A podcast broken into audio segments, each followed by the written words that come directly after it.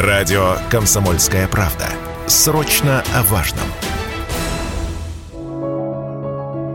Приму небольших, неядовитых змей. Прокормить смогу. Санкт-Петербург. Могу взять до трех котиков. Обеспечу уходом и отчетом. Екатеринбург. Меня мобилизовали. Отдам на содержание ястреба и ушастую сову. Республика Коми. Могу предложить квартиру в пользование. Воркута. Все это цитаты из телеграм-чата «Помощь животным на время мобилизации». Объявления приходят со всей страны.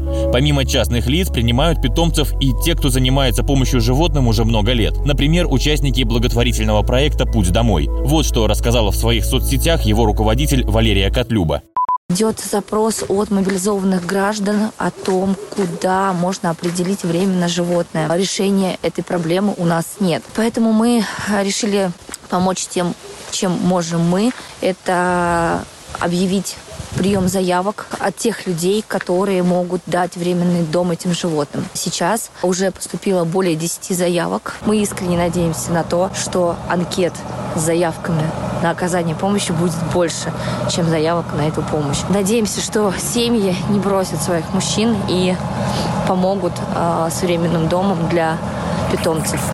Для жителей Белгорода, это совсем рядом с украинской границей, звуки обстрелов не в новинку. Белгородка Марина Жеребилова, зоопсихолог и писатель, уезжать не собирается. Автор проекта Кэт Логика и специалист по кошкам, вместе со своей командой она помогает пристраивать и адаптировать котиков уже много лет. Продолжает Марина свое дело и сейчас. С началом мобилизации она объявила в соцсетях, теперь услуги ее команды вдвое дешевле. А также напомнила, для путешествий, особенно за рубеж, животных необходимо чипировать. Если питомцу ранее уже ставили прививку, прививки необходимо сделать новые, поверх чипа, чтобы данные о вакцинации прописались. Василий Кондрашов, Радио КП.